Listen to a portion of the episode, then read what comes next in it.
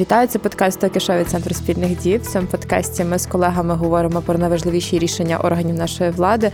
Мене звати Марія Очеретяна і зі мною моя колега Оксана Заболотна. Привіт, Оксано. Привіт, Марія. Сьогодні будемо говорити про нову голову рахункової палати, яку призначили без конкурсу. Чому Кабмін вирішив скасувати мораторій на відключення комуналки за борги, та згадаємо про законопроєкт про лобіювання і трішки покритикуємо наших колег по цеху. Отже, поїхали. В квітні Верховна Рада звільнила керівника рахункової палати Валерія Пацкана. Якщо дуже коротко, я нагадаю слухачам, що рахункова палата це такий бухгалтер державного бюджету. Вона перевіряє, як використовуються державні гроші, тобто, фактично, це наші з вами гроші.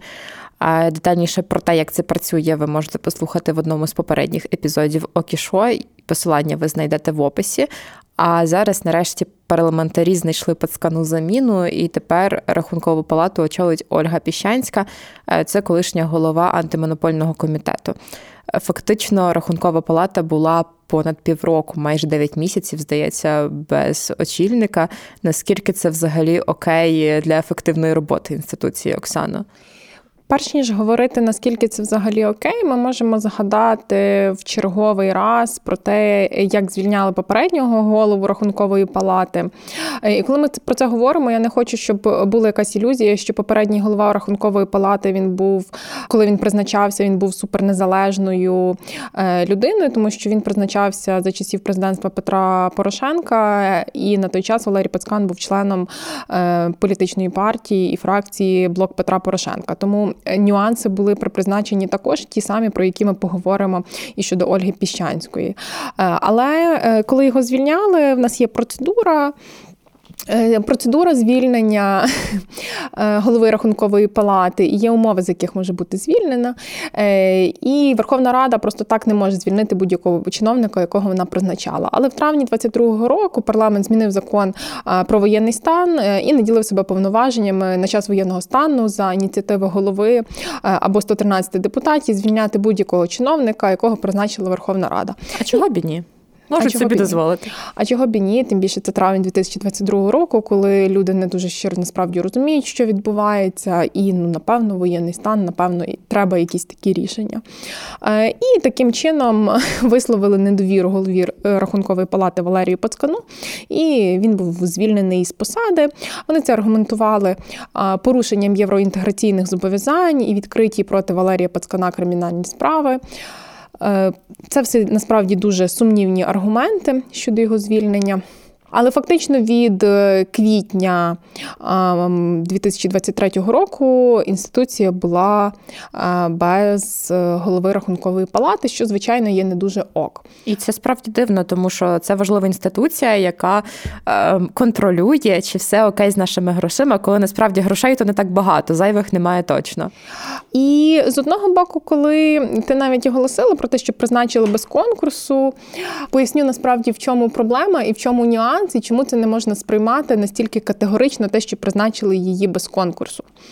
Зараз в Конституції е, і в законі про рахункову палату е, немає вимоги конкурсу е, для призначення голови або членів рахункової палати. Тобто це дискреція парламенту призначати ту людину, кого вони вважають за потрібне. Яка їм подобається? Це дуже дивна якась дивна норма. Ні, звичайно, ця людина теоретично мала бути неопередженою, але оскільки в нас є монобільшість, то звичайно ж призначили людину, яка наближена до президента ем, Зеленського. Зеленського. Тому це, звичайно, не ок, але говорити про те, е, що призначили без конкурсу, і це є дуже погано, теж не варто, тому що в Конституцію формально це не порушує.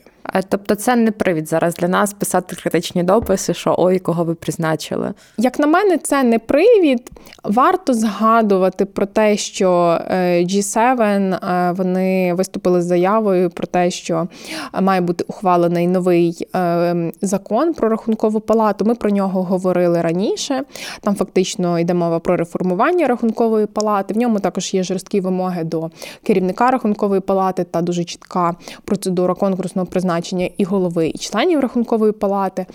І, звичайно, ми потребуємо цього закону, тому що ем, він важливий тим, що він поширює аудит коштів не тільки на державний бюджет, але й на місцеві бюджети, на міжнародну допомогу і так далі. Але знову ж таки, це ми не можемо зробити, оскільки нам потрібно вносити зміни до конституції. Тобто, це така комплексна історія. Але ж інституція від квітня без голови, тому.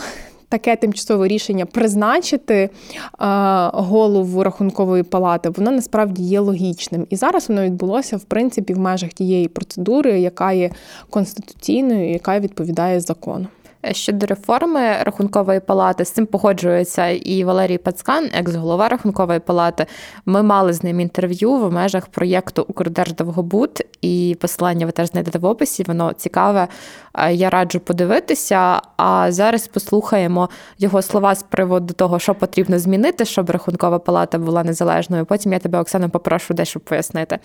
Е, давайте послухаємо. Для того, щоб е, рахункова була дійсно незалежною, то необхідно декілька речей. По-перше, те, що я казав, працівники рахункової палати, аудитори повинні стати незалежними аудиторами. Їх потрібно вивести з державної служби, надати їм окремий статус. Ну, В нас є ряд інституцій, котрі мають окремий статус. І сертифікувати цих аудиторів, постійно підтримувати сертифікацію. Потрібно прибрати е, момент подачки чи домінування з Міністерства фінансів над рахунковою палатою. Ми вам дамо бюджет або ми вам не дамо. Я б зупинилась на цьому моменті про аудиторів. Розкажи, будь ласка, в чому зараз проблема, і чи виправляє її той законопроєкт, який зараз лежить в Верховній Раді? Е, зараз фактично члени рахункової палати вони керують аудитами, і новий законопроєкт він пропонує запровадити посади державних аудиторів якраз для проведення державного зовнішнього аудиту. Е, і члени рахункової палати вони виконуватимуть функцію стратегічного управління, а не керуватимуть е, аудитами як зараз. А і ці аудиторські звіти звіти їх будуть затверджувати відповідні керівники департаментів. Тобто, насправді це дуже таке логічне і хороше рішення. Ми говорили про це в одному з попередніх окішо. Я знову ж таки порекомендую вам переслухати, якщо ви його не чули. Але давай е, коротко пригадаємо, які глобальні зміни ще пропонує той законопроєкт, який нам дуже важливо ухвалити. Зараз рахункова палата е, може здійснювати аудит тільки коштів державного бюджету. А цей законопроєкт пропонує розширити е, їхню діяльність на всі публічні кошти. Тобто, це і аудит місцевих бюджетів, і державних комунальних підприємств, і міжнародної фінансової, гуманітарної технічної допомоги. Це важлива річ, тому що багато є якихось зауважень, претензій, недовіри до місцевих рад зараз, особливо там світлі на що витрачати гроші, чи на зброю, чи на щось інше. Ем, це напевно підняло би й довіру, в тому числі. Але знову ж таки повторюсь, е, це буде можливо тільки тоді, коли внесуть зміни в конституцію, а це можливо тільки після припинення або скасування воєнного стану. ano. Що ще таке важливе є в тому законопроєкті? Е, також є важливе про зменшення кількості членів рахункової палати. Вона буде складатися з голови та восьми членів замість 13 членів, які зараз. Збільшується строк повноважень кожного з членів, який становитиме 7 е, років без права бути призначеним повторно. Зараз цей строк становить 6 років. Е, також жорсткі вимоги до голови або членів рахункової палати, хто може бути призначений. Це має бути громадянин України, не молодший 30 років, володіє державною мовою та однією з офіційних мов Ради Європи, тобто це англійська, французька, має вищу освіту не нижче ступеня магістра, загальний стаж роботи не менше 7 років, стаж роботи у сфері державного фінансового контролю, аудиту, бухобліку, економіки, фінансів, права і бездоганну ділову репутацію. Е, і е, Голова рахункової палати він буде призначатися Верховною Радою за поданням депутатських фракцій, але тому передуватиме конкурс. Коли ми можемо сподіватися на ухвалення такого важливого рішення? Е, я не можу тобі цього сказати, тому що справді наші е, європейські партнери е, дуже часто кажуть про важливість ухвалення цього законопроєкту, тому що він справді мав би вплинути загалом на систему аудиту всіх публічних фінансів. Але знову ж таки, ми розуміємо, що потрібно вносити зміни в конституцію. Ми розуміємо інші нюанси про те, що цей закон змусить членів рахункової палати грати за новими правилами, і тому відповідно є певний спротив у його ухваленні з боку української влади. Тому однозначної відповіді я точно надати тобі не можу. Зараз будемо говорити про те, що Кабмін вирішив скасувати мораторій на відключення комуналки за борги. А перед тим ми хочемо подякувати нашим спонсорам і спонсоркам, які підтримують нас навіть такий складний час. Для нас справді дуже важливо бачити, що в чергове якась людина підписалась на нас на Патреоні або скинула нам щось на платформі BuyMeACoffee. Ми дуже з того тішимося. Найголовніше зараз це підтримувати збройні сили. Але якщо після цього у вас ще є можливість трошечки підтримати нас то зробити ви це можете на Патреоні або BuyMeACoffee. І для цих людей ми викладаємо ексклюзивні епізоди Окішо з головою Центру спільних дій Олегом Рибачуком в ранньому доступі, а решта слухачів мають доступ до них за два тижні. Після початку широкомасштабної війни уряд вів мораторій на відключення комуналки за борги. Тобто, навіть якщо людина заборгувала за умовні воду або електрику, компанія, яка надає їй послуги, не могла припинити ем, надавати їй ці послуги. Е, і наприкінці 23-го року Кабмін вирішив скасувати цей мораторій. Нардеп Андрій Герус на телемарафоні сказав, що цим мораторієм почали зловживати. Мовляв, найдисциплінованіші платники це люди на субсидіях або пенсіонери. А якраз забезпеченіші люди почали ухилятися від сплати боргів. І в компанії ясно навіть сказали, що боржників відключатимуть вже з кінця цього місяця. Перед тим людину будуть всіма можливими способами сповіщати, що в неї є борг. Це рішення не з приємних, і я розумію, що є люди, яким зараз складно платити. Вони опинилися в гіршому становищі через широкомасштабну війну. Але я також розумію рішення уряду. Оксано, що ти про нього думаєш? Я насправді не розумію, чому це рішення уряду було ухвалене тільки зараз.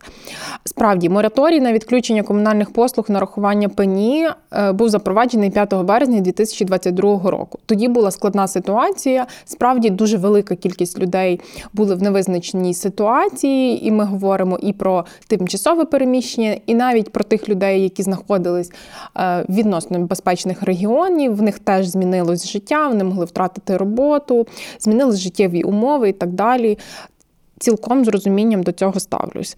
А, Але з іншого боку, пройшло вже майже два роки. Е, і я більш ніж впевнена, що недоцільно було більш ніж два роки не давати можливість постачальникам відключати за несплату комунальних послуг. Якщо ми глянемо, ти тільки що згадувала про гендиректора компанії Ясна Сергія Коваленка. Остання його новина. Е, у Києві та Дніпропетровській області через накопичені борги можуть відключити електрику понад 70 тисячам користувачів. Е, тобто їхній загальний борг становить понад 600 мільйонів гривень. Е, я більш ніж впевнена, що це переважно не через труднощі у сплаті, а через те, що просто так можна. Давай пройдемося технічними моментами цього рішення. Воно стосується всіх всіх, чи все-таки хтось зможе далі не платити за борги поки що? В цій постанові визначено, що все-таки заборонено нараховувати штраф і пеню та стягувати заборгованість за житлово-комунальні послуги лише на тимчасово окупованих територіях і там, де ведуться бойові дії. Перелік таких громад затверджує Міністерство з питань реінтеграції тимчасово окупованих територіях. Е, також ця заборона діятиме, якщо е, нерухоме майно споживача було пошкоджено внаслідок бойових дій, якщо він повідомить про це відповідного виконавця комунальної послуги. І другий момент дозволено споживачеві не оплачувати комунальні послуги, якщо громадянин відсутній понад 30 календарних днів і повідомив про це надавача послуг. Для цього потрібно подати заяву, документальне підтвердження в електронній паперовій формі. Це можуть бути довідки з місця тимчасового проживання, роботи, лікування, навчання, проходження військової служби, в тому числі ті, які отримані в іноземній державі. Тобто, наприклад, якщо людина пішла на фронт, не живе зараз своїм місцем проживання, вона повідомляє умовній компанії ясно, що дивіться, я зараз воюю, я не тут, не тут, і їй не нараховуються борги. Так. Так само, якщо людина там живе за кордоном, навчається або проходить лікування, так. І як на мене, це цілком логічні обмеження і ті, які необхідні обмеження. Але забороняти, е, нараховувати е, штрафів пеню і припиняти житлово-комунальних послуг для постачальників, для тих споживачів, е, які живуть, нехай живуть, я не знаю, в Києві, чи в Дніпрі, чи у Львові. Просто тому, що зараз воєнний стан це є абсолютно несправедливо до постачальників. Я, якщо чесно, взагалі не дуже уявляю, яке в них зараз фінансове становище через от такі рішення уряду, які були зараз. Тому я дуже сподіваюся, що це рішення трішки трішки покращить їхнє становище. Я, до речі, бачила якісь опитування там від журналістів на вулицях, е, питали в людей, що вони думають про скасування мораторію на відключення комуналки. І от я очікувала, що саме пенсіонери, наприклад, будуть критикувати його. Але що було цікаво, пенсіонери зазвичай казали, що та, скасовуйте, ми маємо економити, ми маємо за все платити, бо війна. А молоді люди е, часто казали, що ні, не треба. Як на мене, це е, якщо чесно, для мене це взагалі дика ситуація, що люди не розуміють, чому вони мають платити за комунальні послуги. Ну, тобто, я коли вчора задумалась, що я плачу там за централізоване водопостачання, водовідведення там більше 200 гривень на місяць. Але я маю воду цілодобово, постійно, тобто без жодних проблем. І це коштує тільки 200 е, гривень на місяць. Чи за світло там ну, в межах там, від 1000 до 1500 гривень. Це насправді зовсім небагато. Тому для мене дуже дивно, коли люди не розуміють, чому вони мають платити за комунальні послуги і чому це взагалі базово за них треба платити. Ну, бо це відчуття, наче вони беруться десь з повітря, ці комунальні послуги.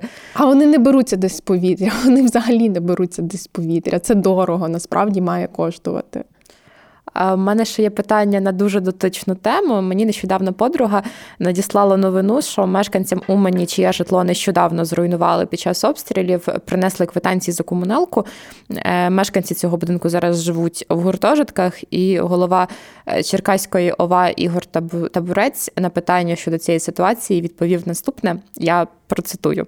Безумовно, всі ті, хто втратив свою домівку внаслідок ракетного удару, мають можливість проживати безоплатно в інших приміщеннях, проте вони повинні повністю оплачувати комунальні послуги. Це було однією з головних умов при переселенні. Адже якби люди лишилися в своїх домівках, то вони все б все ж користувалися би комунальними послугами і сплачували б за них кошти. Прокоментуй, будь ласка, цю ситуацію. Це знову ж таки продовження відповіді е, на моє попереднє запитання. Е, ну, якщо ви десь живете, нехай і тимчасово, тобто, якщо ви живете. Тимчасово безоплатно все одно ви маєте платити за ці комунальні послуги, бо ви їх споживаєте знову ж таки, це базова річ. Ми маємо сплачувати за комунальні послуги, незалежно за те, в яких умовах ми проживаємо. Чи ми в гуртожитку проживаємо, чи це в тимчасовому житлі, яке безоплатне. Ця норма щодо обов'язку сплати комунальних послуг, вона є в порядку формування фондів тимчасового житла для внутрішньопереміщених осіб. Там також є норма про дотримання умов е, проживання і обов'язок сплати комунальних послуг. Ми переходимо до третьої теми на сьогодні. Поговоримо про законопроєкт про лобіювання. Ми планували ще попереднього разу про нього говорити. Якби ж не законопроєкт про мобілізацію, ми би зробили це. І от нарешті ми приходимо до цієї теми. Е, цей законопроєкт вже ухвалили в першому читанні, і це одне з тих рішень, яких від нас чекають в Євросоюзі. Е, давай почнемо з того, Оксано, хто загалом за цим законопроєктом є лобістом, а хто не є. Е, давай я краще розкажу, що визначається лобіюванням, а що не визначається лобіюванням. Лобіюванням не є адвокація. Реалізація права на мирні зібрання, замовлення громадської антикорупційної експертизи нормативно-правових актів, соціальний діалог, громадське обговорення нормативно-правових актів. Соціальний діалог це що? Соціальний діалог це така, е, в нас є закон е, е, про соціальний діалог. Да, У нас є закон про соціальний діалог. Насправді, коли я це прочитала, це для мене теж було щось новеньке. Він був ухвалений в 2010 році. Е, і це процес визначення, зближення позицій, досягнення спільних домовленостей, бла бла бла, інтереси працівників, роботодавців, органів виконавчої влади, органів місцевого самоврядування. Ну це якесь громадське слухання, фактично. Ну так, серед роботодавців, працівників і так далі. В нас, до речі, виходив е, не так давно, ну але попереднього року ще ексклюзивний епізод Окішо з Олегом Рибачуком. Ми там говорили про це рішення, і ти дуже його критикувала. Я його критикувала, тому що воно поширювалося на адвокацію, і ті методи е, лобіювання і адвокації вони насправді б змусили, наприклад, нас, центр спільних дій, звітувати за кожен дайджест, за кожен подкаст, за кожну колонку, за кожну статтю, що очевидно є нонсенсом. Е, в цьому законі жодної згадки про адвокацію немає, і це насправді дуже добре. Тобто Тобто ключова е, ключова заувага до законопроєкту, яка висловлювалась, вона була усунута з законопроєкту. Ото що таке лобізм, от такими базовими е, словами, щоб всі зрозуміли, і хто такі лобісти? Лобізм це діяльність лобістів, використання певних методів лобіювання для досягнення певних цілей, тобто прийняття певних нормативно-правових актів.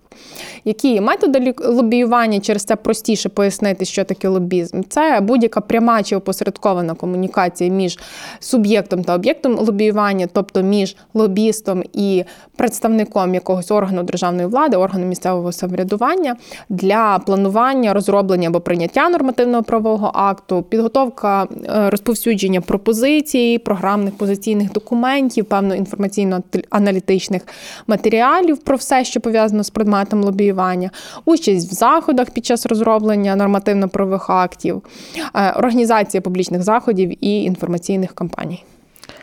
Тобто, давай на якомусь прикладі розглянемо. Наприклад, законотворці хочуть, щоб ухвалили закон про мобілізацію, і е, бракує підтримки цього рішення. Вони, наприклад, наймають якогось лобіста, і він е, створює кампанію навколо цього закону. Так це має працювати? Е, це насправді про про мобілізацію це не дуже добрий приклад, але, наприклад, я не знаю, асоціація молочників хоче ухвалити закон про молоко. Є в нас один народний депутат, не буду називати його прізвище, який просто про закон про молоко говорить абсолютно всім. Якщо хочете, погугліть, ви знайдете хто це. Можете написати нам в коментарях. Е, от і асоціація молочників вони собі наймають лобіста, який організовує зустрічі з членами комітету, з міністерством. Е, і фактично це їхній є предмет лобіювання, там прийняття закону про молоко. І вони роблять всі, вони е, вони можуть розробляти певні якісь матеріали, які поширювати. Вони можуть організовувати заходи, які стосуються лобіювання саме цього закону. І ця вся діяльність це є лобійська діяльність. А чи будь-що можна лобіювати? От, наприклад, якщо це якесь законодавство про тютюн, і ем, тютюнові вироби, і це об'єктивно щось, що може нашкодити здоров'ю українців. Чи це можна таке лобіювати? Е, є, що не може бути предметом лобіювання, це судове рішення, е, рішення висновок Конституційного суду, акт про оголошення загальної часткової мобілізації, ведення надзвичайного воєнного стану, оголошення стану війни миру, використання збройних сил і індивідуальний акт. Тобто нагородження, рішення про звільнення, про прийняття на роботу. Е, інших обмежень е, немає насправді. Чи будь-хто може стати лобістом? Е, ні, не будь-хто може стати лобістом. Не може бути лобістом особа, яка уповноважена на виконання функцій держави чи місцевого самоврядування, тобто, коротко кажучи, чиновник, або е, така особа, яка припинила виконувати функції не менше як два роки тому. Також особа, яка має е, непогашену незняту судимість, або яку притягували до відповідальності за корупційне правопорушення, обмежено дієздатні та недієздатні особи, громадяни держави-агресора і юридичні особи, які зареєстровані там там або мають там кінцевого бенефіціара, також органи державної влади, органи місцевого самоврядування, державні комунальні підприємства, установи організації, фізичні юридичні особи, на які наклали санкції, е, і суб'єкти забезпечення правотворчої діяльності. Це звучить трішки складно, але, наприклад, це головне юридичне управління е, Верховної Ради України або головне е, науково-експертне управління Верховної Ради. А хто може замовляти послуги лобіста і хто не може? Не може бути клієнтом лобістів е, або бути джерелом лобійської діяльності громадяни держави-агресора, також юридичні особи, які зареєстровані в державі-агресорі, або ж юрособи, кінцевими бенефіціарами яких є громадяни або юридичні особи РФ, і також фізичні юридичні особи держави-агресора, на які накладено санкції. А хто буде слідкувати за дотриманням цього закону, якщо його або коли його ухвалять? Ми ми не сказали насправді про, про головне. Запроваджується реєстр прозорості. Це буде така база даних, яка міститиме інформацію про лобістів, про їхню звітність. Дані цього реєстру вони будуть відкриті, загальнодоступні. Винятки там тільки персональні дані, це дані про серію номер паспорта, адреси місця проживання, номери телефонів, е, дати народження фізосіб. Е, порядок ведення доступу до цього реєстру затверджує НАЗК, і ведення цього реєстру також е, забезпечує НАЗК. І лобіст подає до реєстру прозорості звіт щодо предмету лобіювання за перше півріччя і річний в електронній формі. А НАЗК вже дотримує виконання вимог закону. Я бачила критику цього рішення від нашого колеги по цеху Віталія Шабуніна, це керівник центру протидії корупції. Він казав, що це рішення відкриває владі можливість натиснути на громадськість, а натомість відповідальності для недоброчесних лобістів не буде. Чи ти погоджуєшся з цим?